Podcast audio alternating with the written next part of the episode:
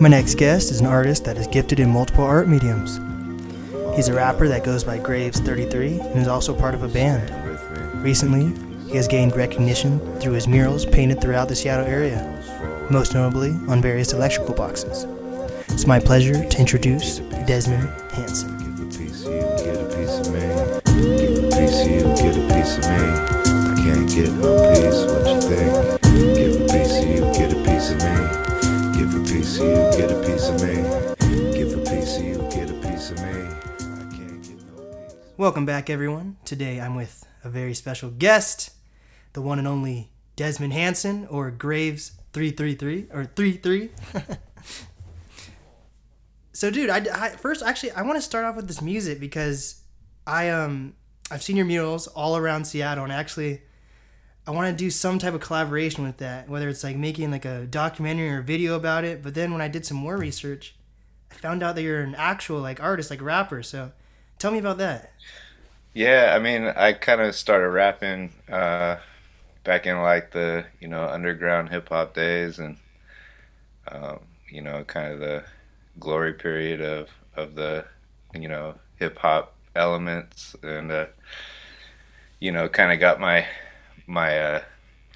start doing a lot of DJing and graffiti, and that led to producing beats for my friends who rapped. And then after a while I noticed that I was making more beats than they could write to, so oh, wow. I just started writing to my own beats, and yeah, and then that turned into it was just a lot of fun, you know. And then, yeah, shortly after, just started working into, you know, releasing albums seriously and stuff like that. And then just kept it kind of like original, you know, organic following. Never really, you know, there's a lot of people out there who would like get into promotion and get into all kinds of, you know, things like that. And then the second I started taking that stuff a little too serious, I realized that it was taking the fun away. Mm-hmm. You know, and I would tour a bunch. I would tour, you know, across the U.S. and play little clubs and stuff with my friends. But, you know, after a while you realize that it's kind of just like costing money, you know, unless you really try to take it all by storm and you know, stay on the road 24/7. And there came a point where I was having my son, Isaiah, and I realized I wouldn't be a great father for being on the road all the time and taking all this rap life all so serious, you know. So I started focusing more on art and things that I could do locally, and you know, I mean, prior to that, I was painting and drawing and stuff and doing logos here and there, but it was never really like a serious thing until when I started painting all this, you know, the boxes and things like that, and bigger murals. It started being more in the realm of possibility as a career move, and just kind of like realized that I shouldn't neglect my you know, art side, that I can always make music for fun, you know, and yeah, so that's kind of where I was. Was music ever something you wanted to take seriously, or did it just like keep happening and you're like, one day you're like, wow, I never thought I was going to get this serious? Yeah, music, I actually, there was a period towards the end where I was taking it a little too serious, you know, and like I shouldn't fool myself, because the music that I was making was still very like underground, or it didn't, you know, all my songs didn't really relate to the masses necessarily. And so I realized that, you know, I should probably just focus on producing beats, and just because some of the stuff I talk about in my raps is a little like esoteric and, you know, inside jokes to me and my friends and stuff like that. And, but anyways, so I realized, you know, if I was to try to take it and focus on it full time, it would probably cost me a lot of money. And then in the end, I don't know exactly if it would be. I think I would probably end up, and it's, you know, a bad way of thinking probably, but I would probably end up, you know, spending more money than I'm making, and that's not, and being away from my family for so long, you know, like, because really in the music industry, the real way to get traction is to be on the road. Mm-hmm. You know, sometimes I feel like we might as a artist, we might trick ourselves into thinking that everything's an investment, but you definitely have to weigh out the things like, is this taking too much time away from my family? If this is something I actually want to do I even want a family? Mm-hmm. Things like that. It's everything, you have to weigh it out. So I think that's actually important for people to know that you someday you might wake up and be like, is this actually what I want to do? Yeah, and it's all about time and energy and what do you get back out of it, you know? Mm-hmm. And in the music industry, I would at least reach a lot of frustrations. Unfortunately, there's a lot of times where you put a lot of effort in and then maybe a promoter doesn't promote the show right, and you know, show up to their city and they didn't even put out flyers or anything, and you go like, well, how do you expect to even fill this crowd, you know? You know, that kind of stuff is just stuff you deal with. It's in every industry. There's always going to be a lazy-footed person. But I was always putting in extra effort, and most of the people I toured with and all my friends, they would all vouch for I was like a really hard worker, and I just wanted to have a good time. I always related it to like when I was a kid, we would throw house parties, you know, in high school, and those would be packed, you know. Those would be, we'd have like 100 people just kicking it, and we'd be DJing and stuff, you know.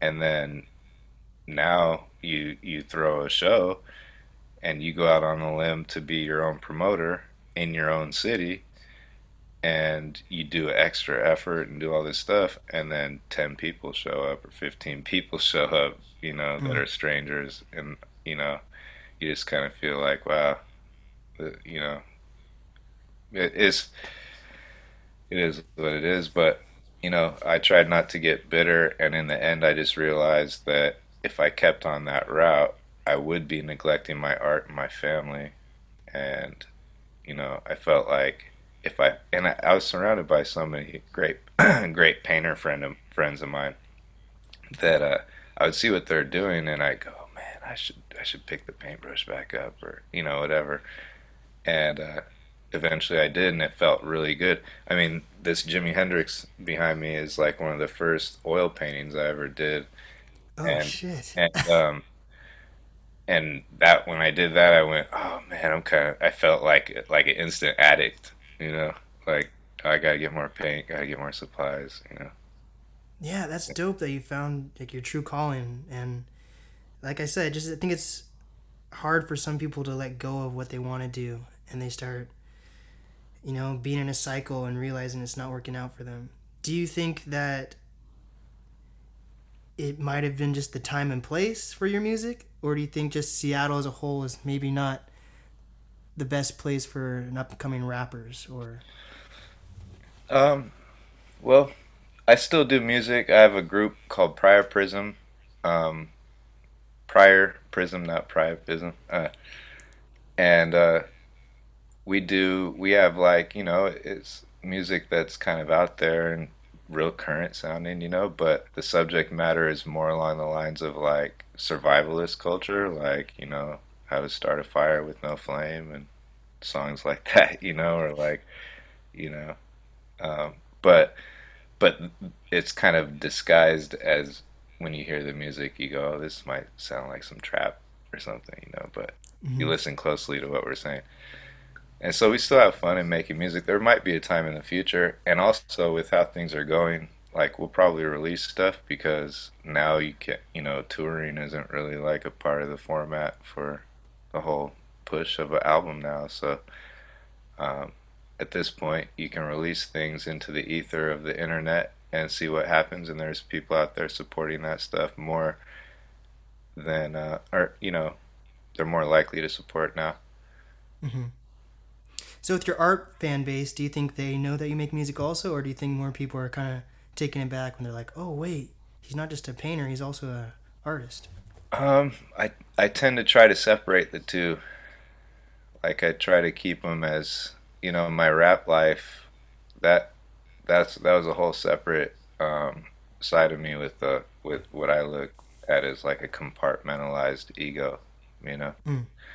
And I tried to shed that when I started doing my art so that I would be, you know, taken a little more serious as a professional and putting my real name on everything.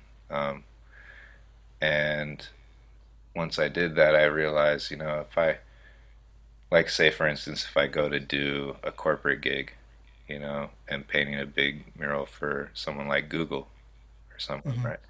And they want to research me. I don't want anyone to get turned off it and go research my music and then go, what is, you know, this guy's... And then have that be something that they either hire me or fire me on, you know? Mm. But... And also... Because I just wanted, you know, a clean slate from my art, really. And then now they intermingle, but also people want to dive even further and find out that I come from a musical family, and that, you know, and that, you know, they could dive even deeper and figure out who my dad is and go, wow, you know, it's a creative lineage, really. Mm-hmm. I think I come from a legacy of creators, you know. Do you think your dad helped you inspire you to start music in the beginning, or? Oh yeah. Because I feel like hip hop's a interesting genre because it's like you just grow up with it, and it's like something that you can just freestyle with your friends and realize you're good or you're not good. So sometimes family members do inspire hip hop artists, sometimes they don't. So what was your experience like? Yeah, my dad. It was really cool because my dad, and my mom were both really facilitative. My dad's a musician who plays the guitar, and so at a young age, he kind of put me in front of the drum set, you know, and I was, so he had someone to jam with and keep some timing for him. And so around, like, I'd say around 5, I was pretty fluent in playing the drums, or so, 5 or 6. And then from the drums, you know, played in hardcore until I was about 13 or 14. Pretty much every day, and yeah, and then so that was an influence on me. Drums, and then hip hop. Drums are a huge part of hip hop, and so I gravitated to it really fast. You know, at a young age with like MC Hammer and Vanilla Ice, and then NWA and Cool Mode D and KRS One and all those guys, and then that led to underground music. I realized I was really astonished when I was a teenager, when I started making beats, that there was an underground scene of hip hop where people who didn't have money could actually, you know, put music out. Mm-hmm. Because I always thought it was like you need a record deal and all this stuff, you know. And then so. Me and my friends would always, you know, tinker around when we'd be at my dad's house. I'd be, you know, on the drums or something. They'd be freestyling. And then my dad one day recorded us. And then I made a beat out of a Frank Zappa loop on his boomerang pedal. And then I went to my friend King Kaz's house, you know, Zulu Nation. Shout out to Kaz.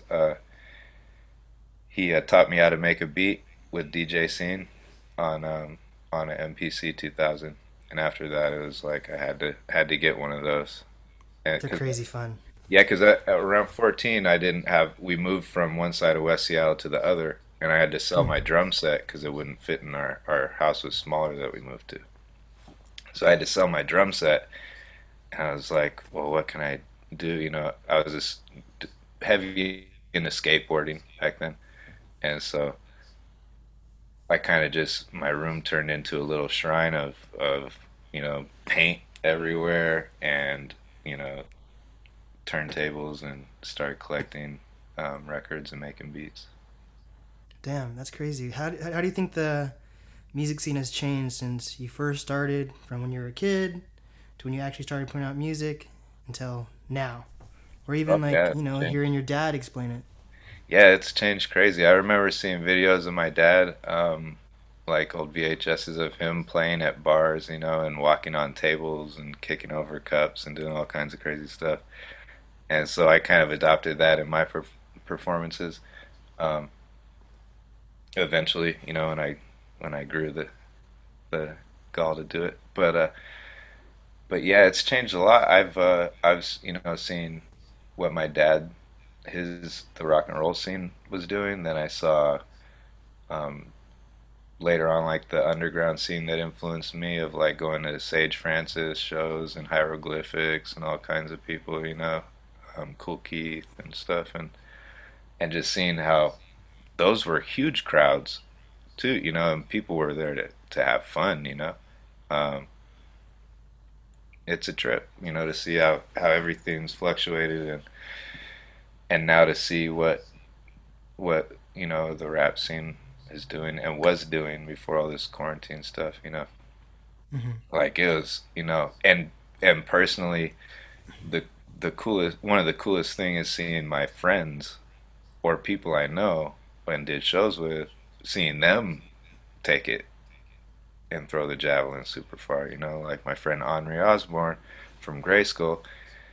He's always stayed on point, putting out good music and touring, and then even just seeing like what Macklemore did. You know, we used to do shows with Macklemore and be top billing above him, you know, and he'd show up, and he always treated shows like they were like, even when there were underground shows, he would show up with like dancers and like, you know, like he would have it all plotted out. We knew he was taking that serious, you know, and look what he did.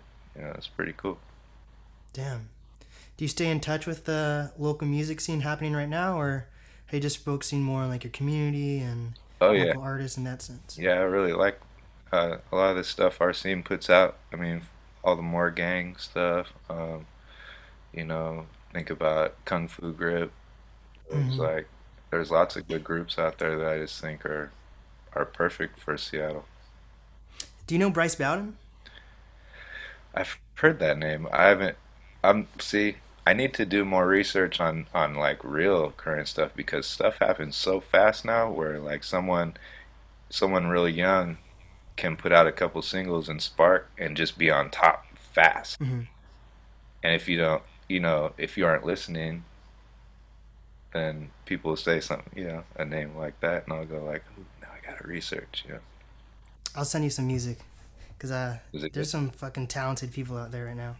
Nice. I believe it, man. I mean, yeah, the list goes on. I mean, you keep going. I mean, Raz Simone puts out good music.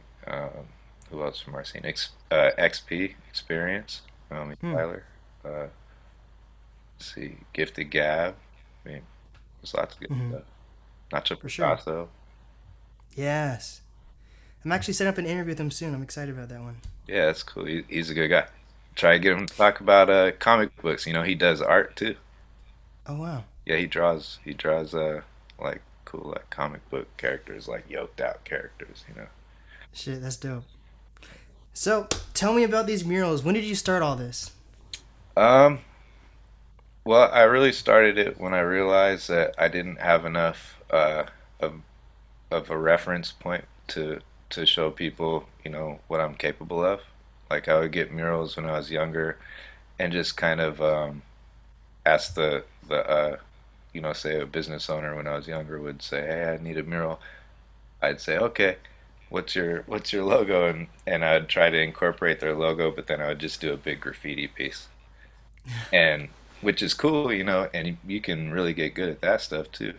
But eventually I realized, you know, I should probably flex a little harder in the areas that I am impressed by, like, because I like, you know, like fantasy art and all kinds of crazy stuff. So I wanted to be able to exhibit some of that I knew I was capable of, and just started, you know, donated a couple of those box murals. The Jimi Hendrix was the first one that I did.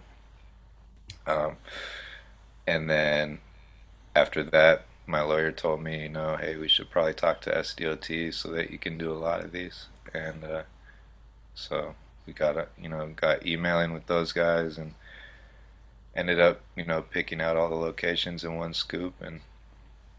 And yeah, from there just, and now doing a lot of mural work, large scale, small scale, and just half of my time right now is spent bidding murals and giving, you know, estimates and planning and scheduling for murals so that I'll have steady enough.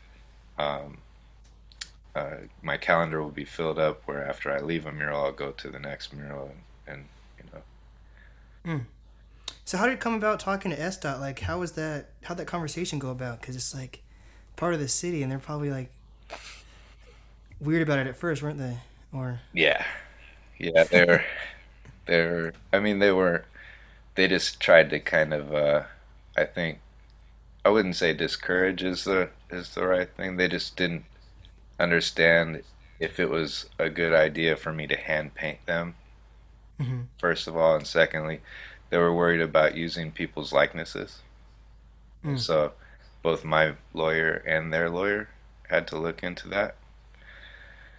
And they were just approving the artwork, and since it was me choosing all the artwork, and then they either said yes or no on the stuff, which they said yes to all of them.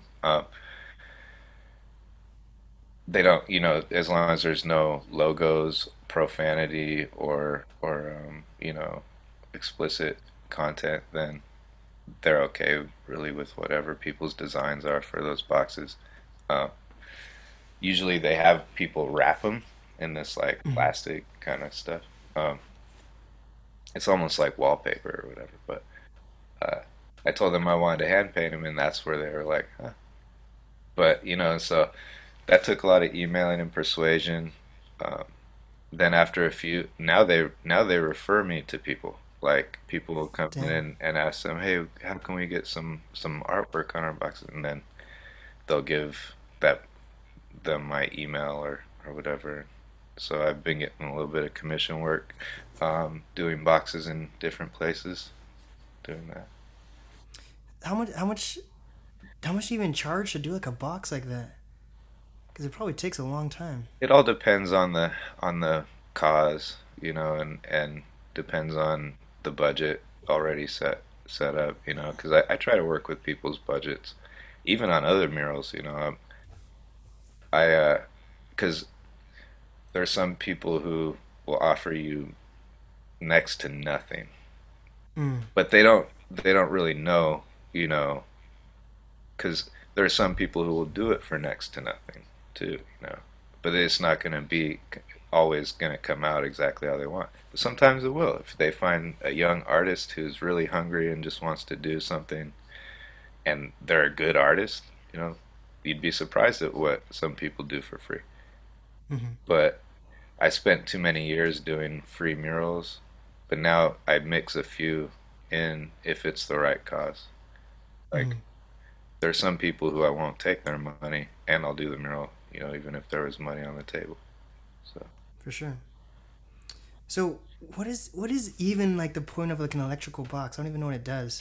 I just see them all over the fucking city, and I'm like, what the heck does that even do?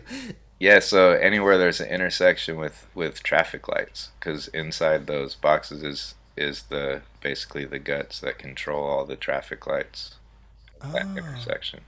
So, like, if they have, like, you know, some type of where they have to switch it to a four-way stop blinking light, then they just go over there, and there's a couple switches they flip inside the thing. Hmm. Do you see people ever trying to copy your type of style on like electrical boxes, or are you the only person in Seattle doing that? I've seen people do it now, but I don't think I was the first by any means. The only reason I started doing like portraits on them is because, as you can see on the Jimi Hendrix back here, it reminds me of the size. Those boxes remind me of the size of like a portrait that would be above a fireplace mantle or something. And so I just realized, I could probably get away with doing like an important iconic figure on each, you know, box. And yeah, so it was pretty organic, the thought process of doing those that way. But I think there's probably more people out there. I've seen people in Europe who have done boxes that are like photorealism, kind of like a birds and stuff, that come out pretty cool. There's some other things I'm getting ready to do that are more like, you'll have to see, but it's more like 3D art, where if you look at it at the right direction, you don't even see that there's a box there. It's just camouflaged into the background, or, you know, things like that, you know. I'm just going to get more creative with it. But there's people out there. I got the idea to do the boxes when I saw art on a box, but it wasn't hand painted. It was a wrap. And I went, I didn't know it was a wrap. I just thought someone had painted it. It was out in Federal Way. It's like a box of like an octopus, and it's real cartoony looking, you know. And I was just like, oh, that would be cool. I wonder, you know, if there's any boxes in my neighborhood I could paint. And then when I looked at the box near me and realized I had some dead space in between murals and stuff, I was like, I should probably go paint one, you know. Dope. Is that octopus probably by like Henry or something? Like, do you know much about that artist? Yeah, Henry's a friend of mine. He's a good guy. Yeah, he actually came through for me one time when I went to paint out at a festival at the Gorge, and the promoter of the event forgot to get my paint. And Henry was there, and he goes, "Oh, here, I got a bunch of paint here." And I had brought some backup paint anyways, but he actually had some colors that I needed for the design that I wanted to do. And so he came through in the clutch, and from there it's like, I'm like forever like Henry. You know? But so he's a really good guy. No, but it looked a lot like his type of art, except for a little bit more like comic booky kind of, but similar, just underwater kind of octopus scene. Yeah, that's crazy. I didn't even know if that was like his actual name, Henry, or like what it was. Like, I've always seen those paintings. I'm like, who the heck is this person? I'd love to reach out to that person sometime. But who started first? You or him? I actually met him for the first time at Disneyland. What? Really weird, yeah. Cause, well, I mean, just ironic, but I was we were both in line at what is it, the lagoon ride where you get, you know, it's like you're on a boat ride throughout a river ride or whatever. And I saw a guy with a Henry hat. I was like, "Oh, Henry, we're from Seattle," or whatever. And he was like, "That's me." I was just like, "Oh, cool, man. Right on. I'm an artist too." And we just talked for a second, because we were kind of crossing paths in the, you know, zigzag line things, you know. So, and then that was real brief, but then the next time we crossed paths, we just chalked it up. Damn, that's actually fucking insane. Wow. He's a really cool guy. I mean, you talk about someone you can have some good conversations with. He's one of them. Have you guys collaborated at all? No, we're supposed to. I'm trying to figure out a box for us or something, you know. Like, it's something we've talked about. That's dope. That's really dope. Have you seen that, there's that, I don't even know if it was like who did it, but there's that one painting of like Barack Obama in Seattle on that garage that's like red and blue. I haven't seen it. I forget where in Seattle it is, but I always pass it. And it's like right when he got elected, someone like painted it. Huh. Yeah, I don't know. I painted one, a Barack Obama in Capitol Hill, in front of Uncle Ike's. I haven't seen it. That's the thing I want to do, though. I want to freaking... Because how many locations have you painted of, like, the electrical boxes? I think there's about 36 now, or 35 or 36. Damn. Yeah, man. It's pretty wild, because... when I first started doing this, after the first box I painted, I had like I literally had a dream at night that I covered a lot of boxes, you know, And I remember texting my friend and going like, hey, remember that Jimi Hendrix one? I think I'm going to do more of them. I had this, this dream I think could be cool, you know. That's actually crazy. I think of any time I see your boxes, I think of it like Pokemon, like catching a Pokemon card or some shit. That's cool. Like, you know, we have an idea that we're working on for a app for those, for the boxes, that it's like a app just to kind of like a scavenger hunt type thing, right? Where you can check like a checklist, you know, you've seen all the boxes or locate all the boxes, but with augmented reality. So when you go up to the box and you take a picture with your camera in the app, all kinds of live stuff will start happening in the, you know, like things growing out of the ground. And there might be like, you turn to the side, there might be like an animation of the figure, you know, talking to you or something, you know, or I don't know.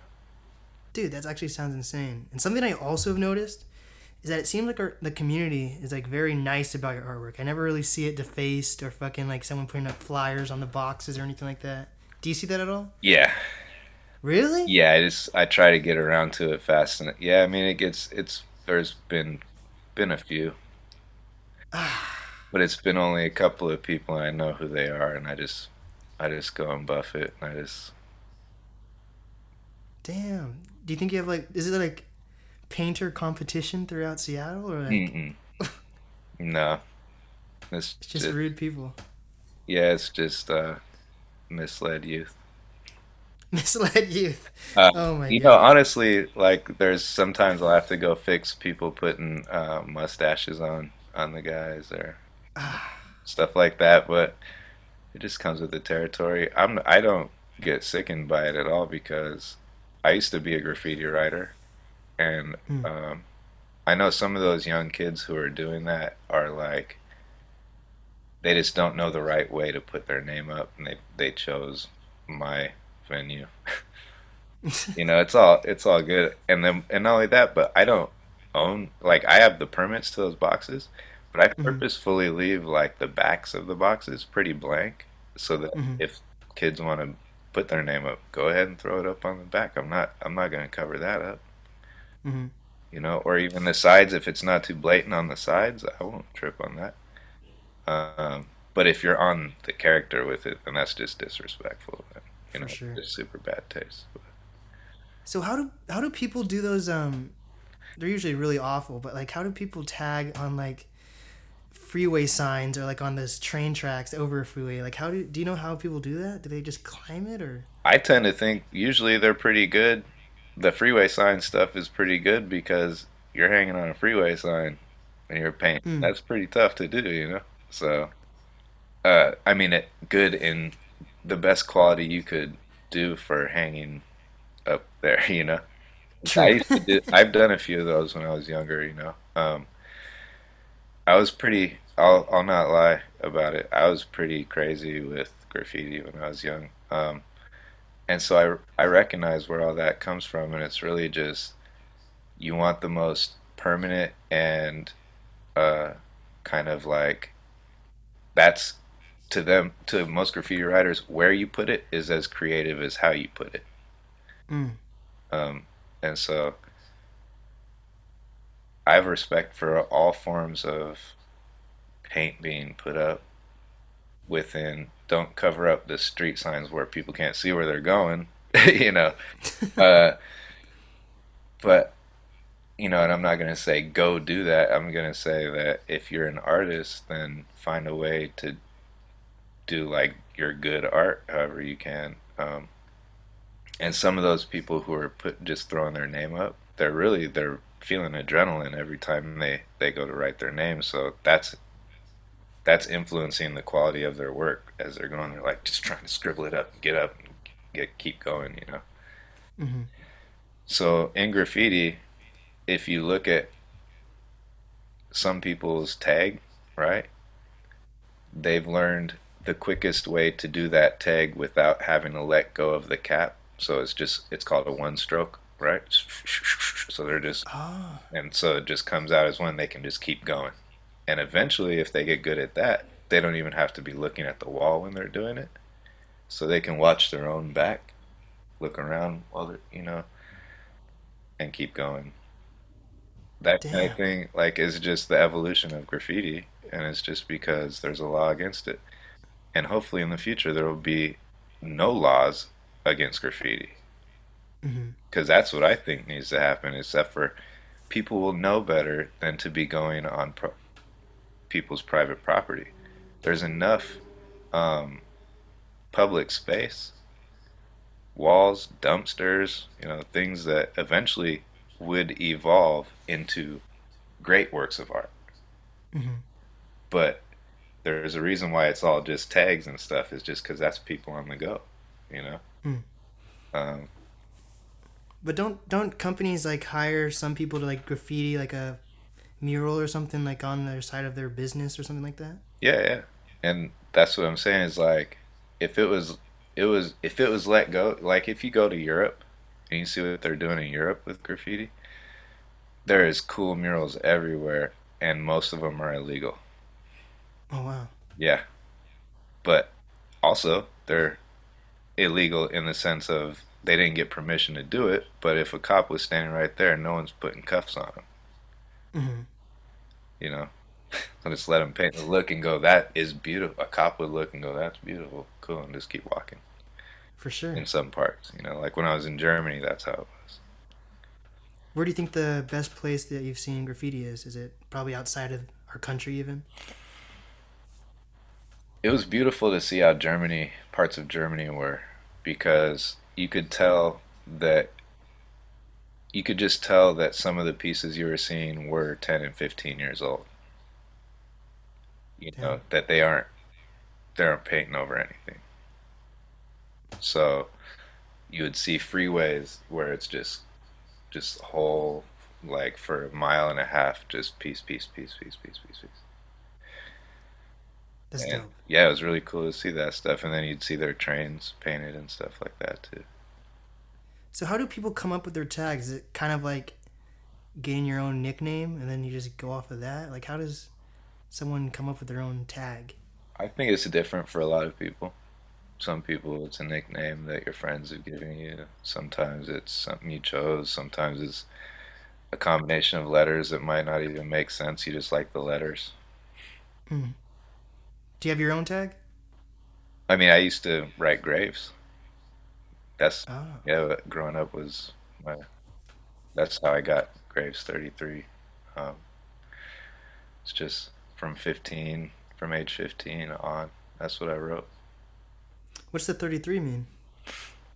There's a lot of significance behind that number, and it pops up throughout my life, but we used to do a lot of study on symbolism when I was doing music a lot with I was part of a group called Black Lab Productions, and we would research, you know, documentaries and all kinds of stuff on symbolism, and 33, there's a lot behind that number and a lot of significance, and it pops up so much that I just said, okay, I'm going to adopt that. Also, there was this other rapper in the area that went by Greaves. Mm. And he's also a friend of mine. Shout out to Greaves. And I told him one day, I was like, man, people keep like, because there would literally be people showing up to my show thinking it was his show, going, oh, this isn't Greaves. And I'm like, this is Graves. Writing A's, and you know what I mean? And I would have to point that out. And around that time, I was like, well, maybe I'd throw the 33 on there, you know. Just made sure that stuck on flyers and just kept pushing that more. And wow. I would even correct people if they forgot it. You know, hey, make sure to put that 33 on there. Cause... Yeah. Yeah, for sure. So when people, if there is like a stereotype towards graffiti artists, is there like a age range that people usually think of when they're like, oh, this is how old this person must be if they're graffitiing? They obviously just don't know the history, because there's hobo train riders who are in their 60s and 70s who still paint and still put stuff on trains. Wow. Yeah. Is graffiti as a whole a rebellious thing, or do you think it's more of a we have just to express how you feel, or? Yeah, graffiti for sure is a rebellious thing, because graffiti by definition is illegal, you know. So anytime you see a mural that looks like graffiti, if it was legal, it's not graffiti at that point. It's just a mural. It's just, you know. But graffiti, being rebellious, yeah.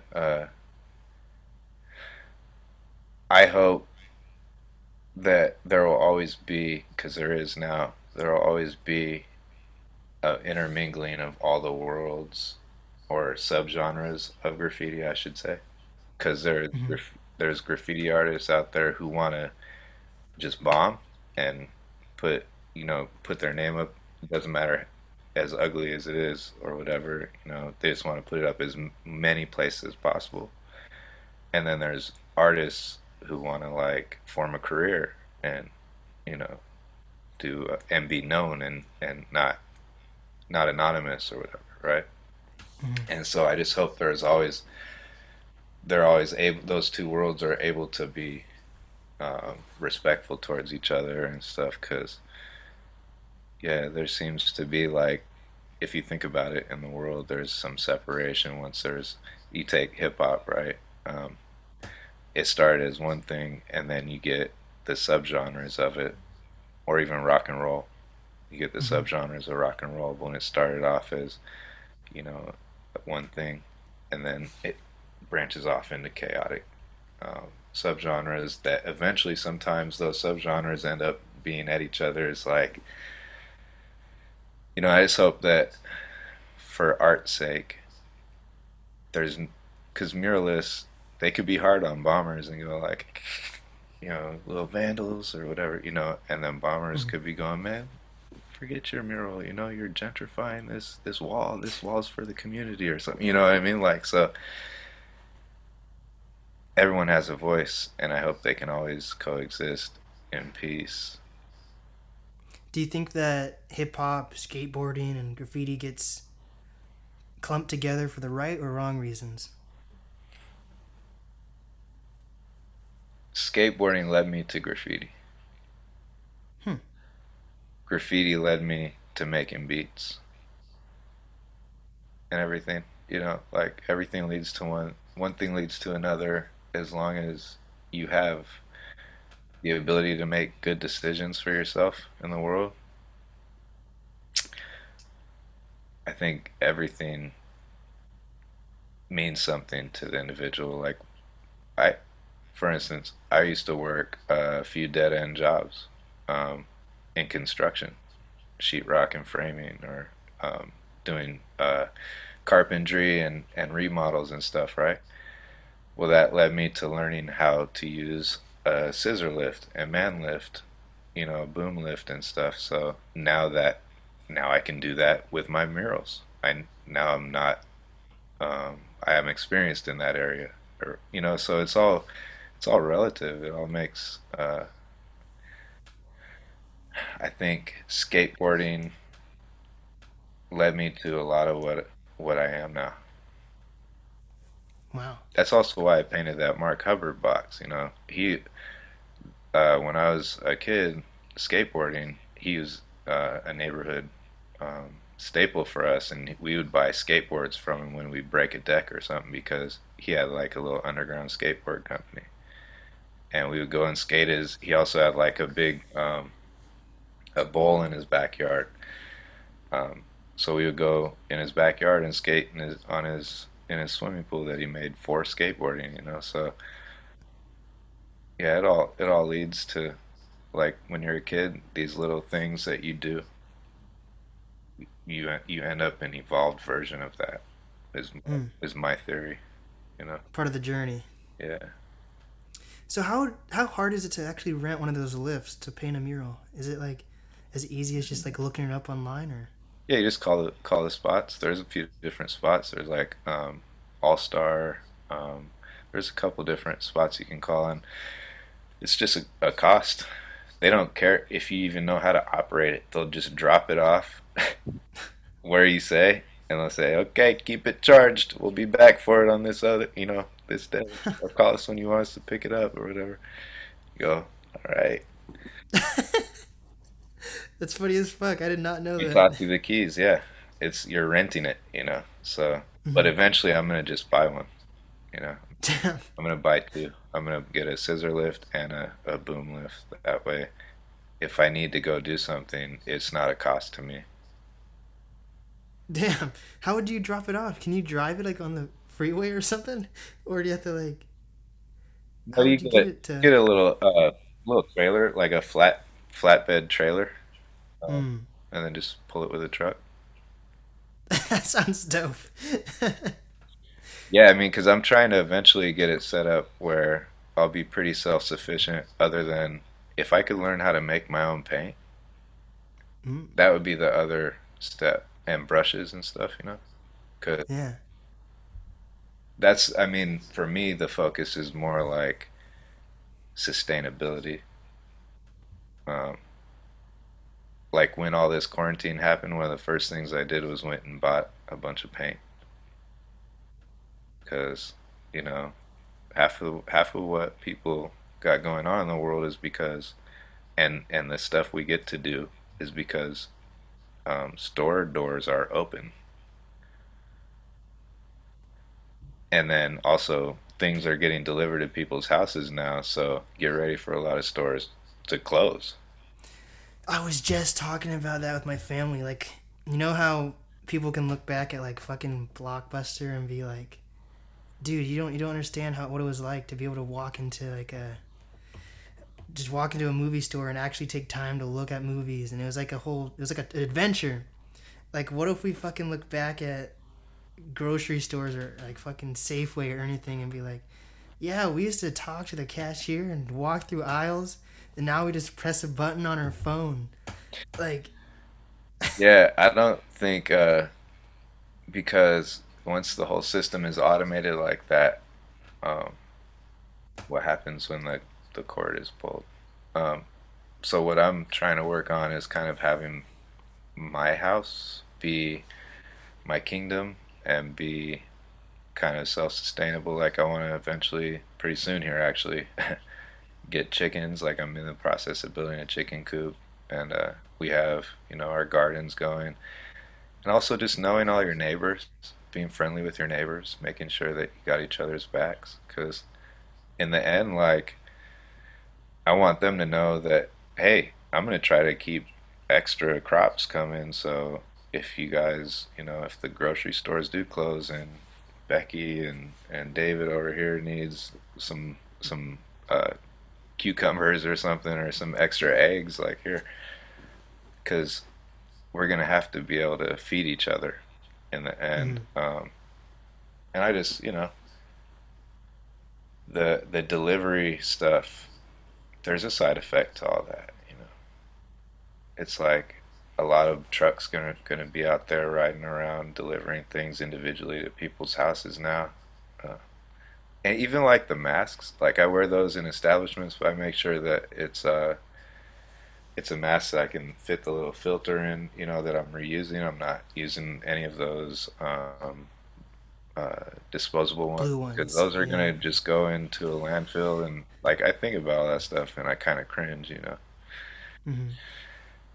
But we're here, you know. And this is just the beginning. It's so fucking weird that things are just gonna keep getting more whack. Yeah, but humans are adaptive, to, you know. Like, we'll see what happens. I just hope that people start really thinking with their own mind and not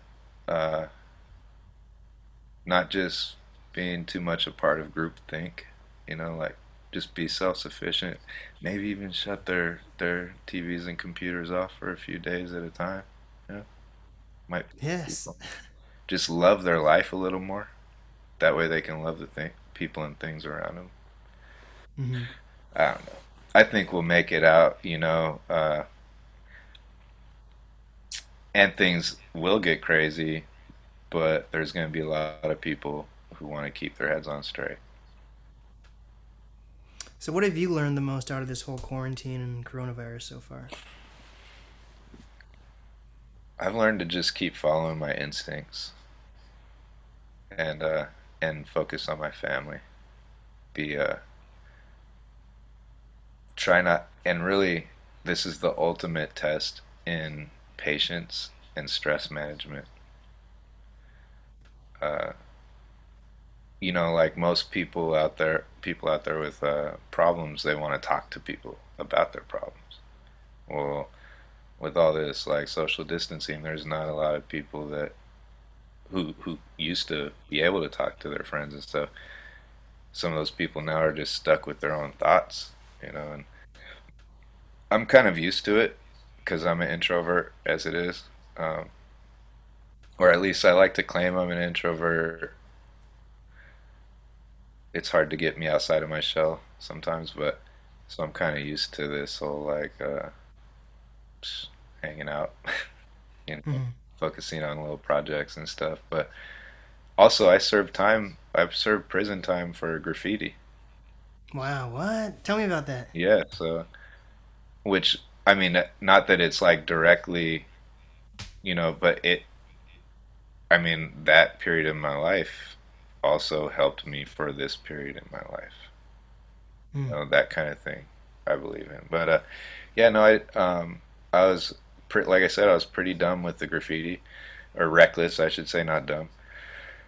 And I went and did a bunch of graffiti one night in Bellingham, and I served my time for it. You know, they gave me some felonies for the amount of damage that I did. And so, yeah, Bellingham didn't like that. It's a college town, though, isn't it? Yeah, and this was back in 2001. You know, there was a big, like, I should say, witch hunt on graffiti writers around that time, you know, and I was pretty crazy. Most of the people I hung out with weren't as crazy as me when it came to wanting to do reckless graffiti, but, so yeah, that night I went and did a bunch of graffiti. I shot myself in the foot and ended up getting a 1-year-and-a-day sentence.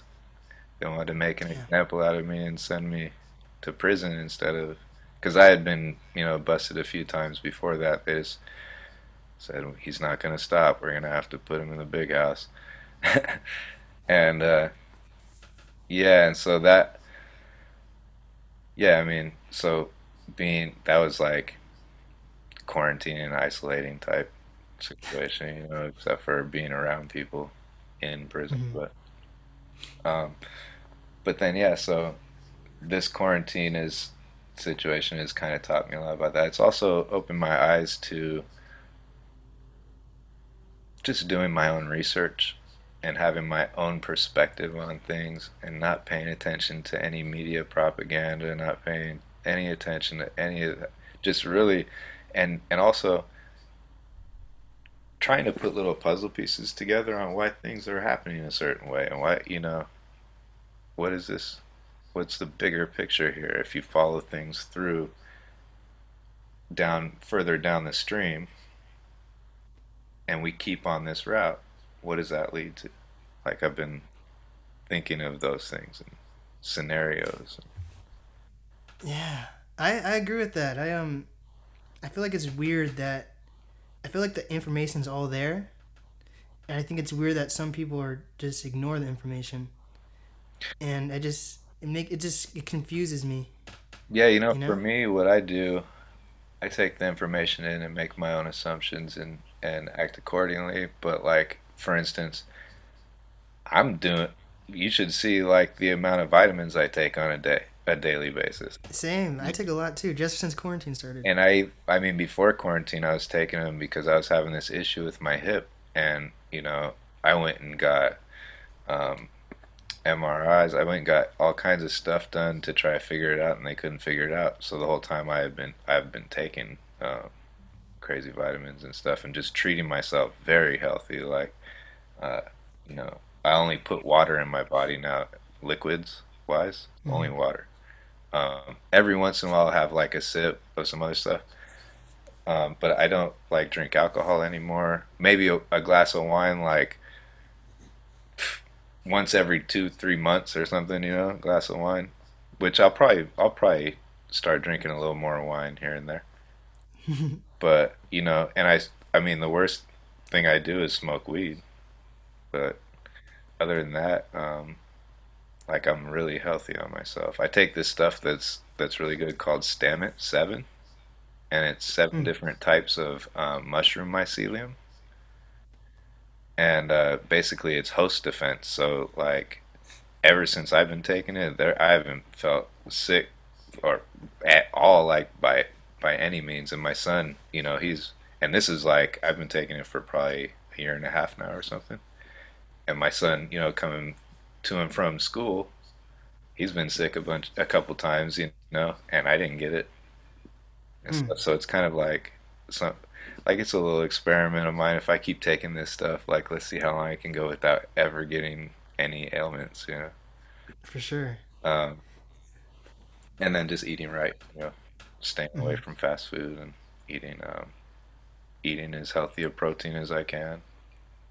Yeah, I've been realizing, because I just started noticing it. I've never been like a huge fast food eater, but I think I officially quit a few months ago because I just really took time during this quarantine to think about the people who are getting sick are usually people who already have some type of illness or disease, usually overweight, and just I'm just like looking at things, and fast food, like, even the payoff, like, when you're eating it, it's all right, but even, like, the minute after, you just don't feel good. You could it's not even, like, real meat and shit. Like, french fries, of course, yeah, those are good. I try not to judge people for what they put in their bodies and stuff, but, I mean, there's numerous things that people should cut out of their daily habits if they care about themselves, because the masks they're putting on, most of the masks aren't the proper type of masks that will save them from this thing anyways.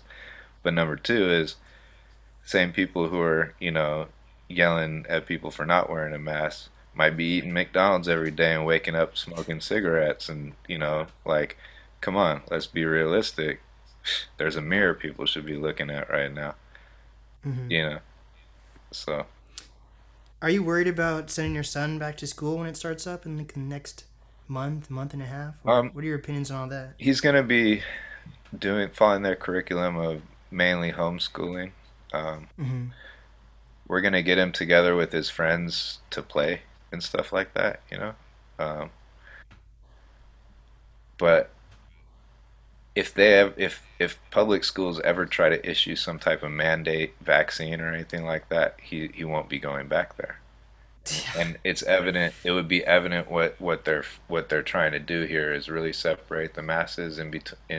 And it's always been a war on the middle class, right? So, what it is hey, eliminate public schools, then there's only private schools.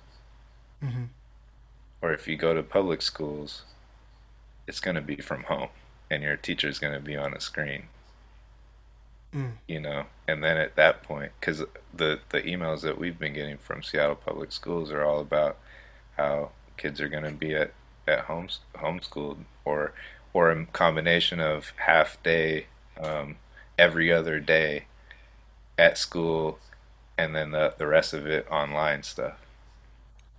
So everything I see is that most public schools aren't really going to come back until something changes. But really, you know, my perspective on all this is that,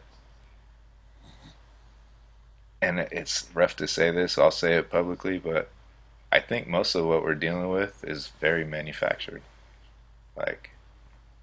Like who owned the lab in Wuhan? Where's the name on that dotted line? Why don't we see that? You know? Who is doing that research? Who is paying for the research? Where it leaked out of? We don't see that. Where's the accountability for that? Those people should have the death penalty, in my opinion, because that's the risk you take for doing that research. You just doomed a lot of the planet. You should die. That's my weird, you know, artistic perspective on the whole thing. But instead, they want to shut down all kinds of economy. All kinds of people's, you know, infrastructure is going to suffer. All people's lives are going to suffer, right? And when you look at the data, I got it over here somewhere. It's like, man, 40 million people tested positive in our country. out of that, you know, very small, a couple 100,000 or 100,000 some plus people died, which shows that the mortality rate is like 0.07 or something like that. So it's like, if you're under the age of 80, you have a better chance of dying from lightning strike. You know, all this when you research the data, or like you see the spike, the main spike was in March, and then it starts to go down, right? Well, we're in summer. They aren't even talking about mosquitoes that transmit the virus, right? There should be a huge spike coming. No huge spike, because herd immunity, and you know, maybe even this is something that everyone's had for years, and now they just want to test people to give people the fear that it's going to kill everyone, and then everyone signs up for whatever just to get the fear off their back. You know what I mean? Yeah. And then they mandate a vaccine. I mean, there's all kinds of shit where I just go, it doesn't have to go down like this. It's all trial and error right now anyways. Like, I don't think people realize that right now is a huge test run of, like, opening everything back up. And everyone's proven the fucking government right that people are idiots, and the beaches are completely packed. Fucking restaurants. That's the place to be too, man. Because for real deal, like, listen to ancient philosophy. Beaches have healing properties. What? Yeah, beaches have healing properties. Go sink your feet in the sand at the beach for a day. Go hang out with your family in the sand on the beach. Go in the water a little bit. Tell me you don't feel better and recharged for like a long time after. It's all, dude, I'm telling you, there's a lot going on where I just go, like, people just got to make up their own minds and stop listening to all this fear factor stuff that's going to keep them all in their bubble, you know? And then on top of it, you know, I do know the facts behind if you go too far with sanitizing yourself and your surroundings, that makes your immune system weakened because it doesn't have the proper muscles to fight off some of the harder things that it's going to encounter. Mm-hmm. And so people, the effects of what's going on right now, people sanitizing their shit too much, we'll see what happens in the future from that. People are going to be all kinds of not ready for even a small flu, you know, or like, I don't know. I've always been under the understanding that we adapt through repetition. Our bodies, you know, like, if you never run around the block, then running around the block's going to seem pretty hectic. So you just got to run around the block all the time. That way it doesn't seem hectic. And that's like what I think a lot of what nature is about. If you look at how things endure, different things in evolution, and then, so like if there's a lot of whatever, like your fingernails, you know, that in evolution, I believe we started having fingernails as a tool because we didn't have them at one point. So our bodies eventually started giving us stronger fingernails and you know, like that type of thing. Like, it's because of the hardship, or not, it's because of the difficulties in life that you reach, that in your DNA through generations, if they keep reaching those same difficulties, then your body's gonna respond and adapt to that. Mm-hmm. So I just feel like viruses, being as it is a fact, we have thousands of them in our body. That's through evolution. Mm-hmm. You know, like their theory on the Greys, the aliens, is that they've lived for billions of years, right? Mm-hmm. Their bodies have, that the theory is that the Greys exist with so many viruses that if you were to actually shake hands with the Grey, that you would die because your body wouldn't have any immunity towards the viruses that you just contacted. And it makes sense when you think about the tribes that are isolated on islands on our planet. And if you send someone there, they all get sick and die because one person contacted them. Damn. That's what I'm saying. I believe in the herd immunity thing, but I believe that, you know, it is smart to wear masks so that the process of the virus getting weak has its own evolution, because if everyone encounters it at once, then everyone doesn't have the antibodies right away, you know. Mm-hmm. Whereas if a few people get it here, a few people get it there, then when that virus is trying to spread to another person, it hits the antibody. It hits someone with the antibody and it gets weak. Mm-hmm. I can't get into this body. Well, then, by the time it gets to an older person or someone with a weakened immune system, that virus is so weak, it doesn't even affect them. Or they get sick on a just random scale. And that also shows why most of the people who are testing positive right now, most of them have no symptoms. Mm-hmm. Because their body's just taking in the virus and going, oh, we'll add it to the thousands that we got right now. Shit, that's crazy. But that's my own assumption of the science and doing my own research. But I'm not a scientist, and I can just I can just hope that that's right. And if my assumption's right, then most people have had it and not even known it. You know. Mm-hmm. I always think it's funny when people are like, "Oh yeah, I think I had it back in December." They could have, but probably. I just think it's, who knows? Could be. A lot of my friends got sick back then. It was like, it was horrible, you know. And I was like, all right, you could have had it, man. Give me a hug. You know, like, I don't, like, my friends do. And the social distancing thing, like, in public, I do it out of respect, because I know people are going through fear right now. And I know that, and this is the other trippy thing, is the psychological effect that I know about. You know, road rage tends to happen because subliminally people, or subconsciously people, know that one wrong move and they could die when they're behind the wheel. Mm-hmm. And that person in that other car just almost killed you in your head. But you don't, you know, so you react accordingly. Well, right now, people are at the same cliff's edge with wearing a mask in public or social distancing. If you get close to me, you just risk my life, buddy. You know what I mean? So I respect people. You don't know what they could be going through in life. They could be really, and you could be standing next to someone who does have a really bad immune system or something, you know? So I respect it in public, but out on the sidewalk, I'm taking my mask off, because psychologically, seeing all these people walking around in sunlight in a mask where they don't need to be, you only need that mask when you're in close quarters with people, you know. Mm. That's the thing. That's the thing that people need to check themselves and go, hey, we should take this mask off, because how much do you want it ingrained in your normal life now after this? Because we do this for a couple years, and better believe it becomes a normal, like, fashion thing, like a hat. Mm-hmm. You know what I mean? So, I mean, and not saying that it should be villainized either. If someone wants to wear that as a fashion statement, they go ahead and wear it. You know, like, to each his own. I'm just saying that it looks like a muzzle to me. It looks like everyone is Scorpion and Sub-Zero. You know, or everyone is Shredder from Ninja Turtles, yes, or something, you know.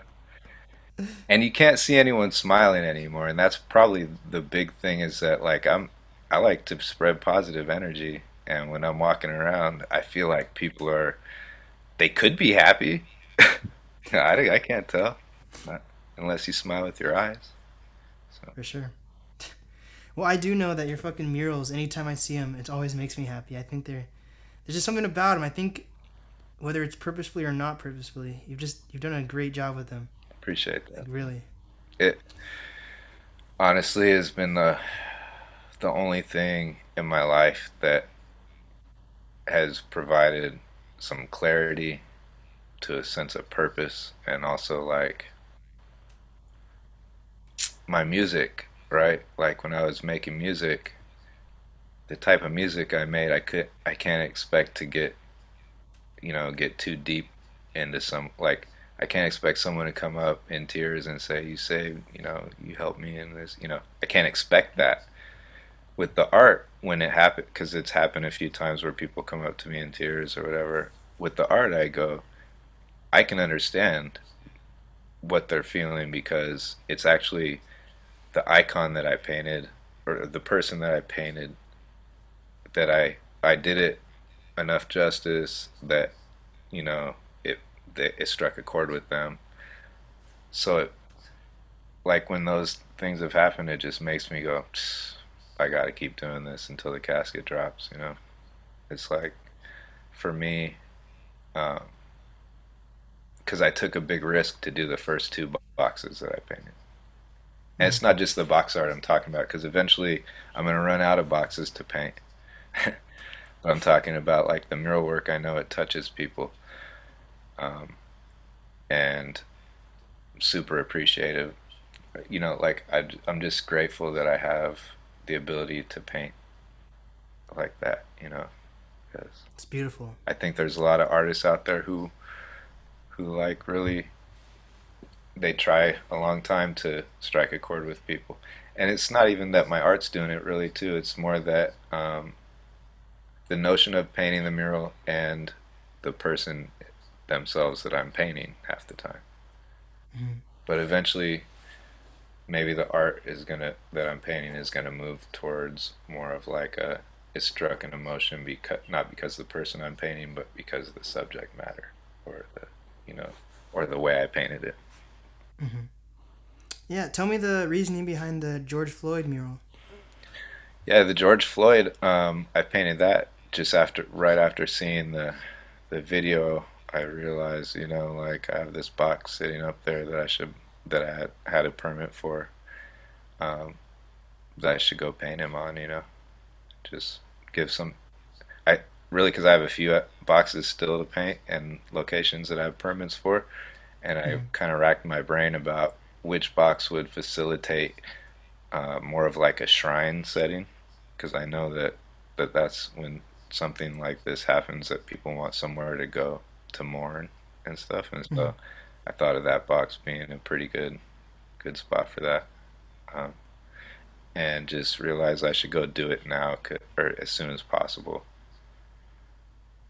Yeah, it looks great. I don't think you've done many boxes that you put words on. What was the meaning behind putting his last words on that box? Yeah, I put his words on there. When I was going to do the box, I took his photo and those words and put them into an image so that I could superimpose them onto a digital reference of the box, so that I could see, you know, to scale what I was going to paint. Mm-hmm. And I wanted to put that on there because it's like, there's right around the corner there's a police precinct, King County Police Precinct. And my first idea, really, to tell you the truth, was to make a stencil of George Floyd's face that I could do on numerous boxes, and go put them on the closest boxes that I could to all the precincts in Seattle. That's what I wanted to do. So I just did that portrait, realizing how, just, you know, because I was really, I mean, after seeing that video, anyone who wasn't moved to do something is kind of, I wouldn't say heartless.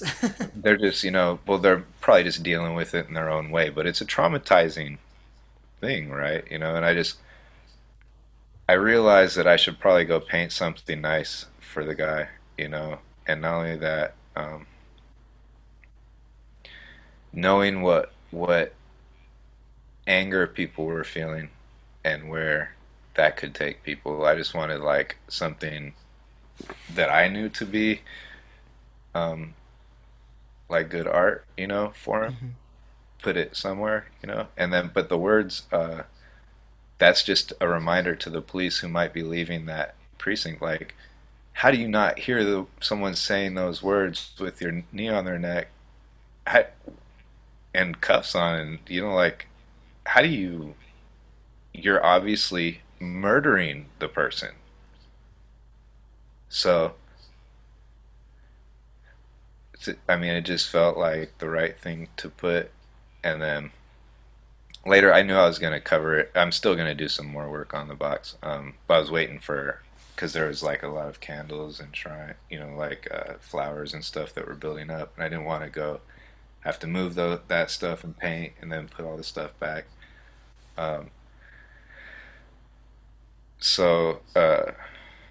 Basically, I'm going to fill it up with flowers. I put rest in peace down there just because I did actually have someone hit me up and say, my daughter really likes that George Floyd portrait, but she can't look at it because of the words. The words scared her. And when I thought about that, I just went, okay, I should probably go start putting the flowers up around the bottom. Because I know that with those, when people do like little memorial shrines for people, they don't always last, for years and years. So I want to put around the base of the whole thing just a lot of flowers. You know what I mean? So that those will always be there. Damn. I think you have a beautiful mind, for real. Thanks. I try to be a little more sentimental than others. Like, I don't know. It's dope. It's a trip, though, because I know that... I know there's not ever there's never two people on the planet that think the same, and no one should expect each other to, because we all have different experiences. But if everyone could really just take some time during each day to just and usually during the start of their day is a good time. Just think about the things you're thankful for. I know people have heard this from other people before, but it really does work. Think about the things you're thankful for, and then just try to live a honest, honorable life where you don't have anything that you have to keep in the closet, really. You know what I mean? You can, if you think about, if you live as best as you can, you're still going to cut some corners in life and not know it. You're still going to create some garbage. You're still going to, So do your best, I guess, but don't stress over it. You still gotta love life. There's people out there who smoke cigarettes, right? Just because it's a bad habit, for some people, that's the only thing that they have a little bit of happiness in life is when they get to smoke or something, And so you take that away from them, then what do they got? And so, I don't think people should, as they're cleaning their lifestyle up, they shouldn't be looking at everyone else and judging and shit. I think that's really the wrong thing there. Just look within themselves and think about what they can change. And change is super uncomfortable for most people. After I got out of prison, I didn't really have a good foot to start with.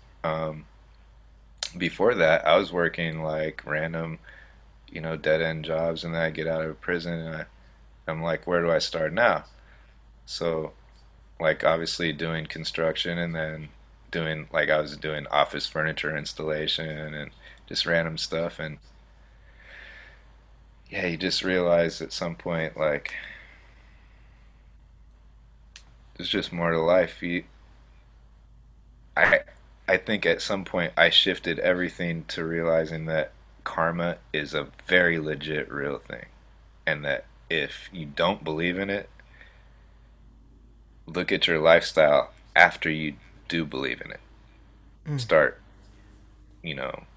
shifting. Because, to me, my lifestyle sucked, man. They didn't expect much of me. My parents and everyone, and then once I started to focus on, no, and be a good person. Or, for instance, see a guy drop a wallet on the ground and pick the wallet up and tell him he dropped his wallet here. Those little things. You feel like a better person for doing that stuff.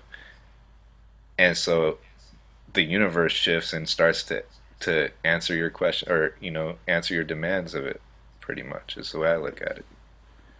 For sure. Man, I think you hit the nail on the head on a lot of topics today, man. And, I was really excited to talk to you and just to know more about the meaning behind your artwork and thanks, Blake. Everything like that has really opened my eyes too. You're awesome, man. Thank you. Well, This is the NAS Podcast with Desmond Hansen.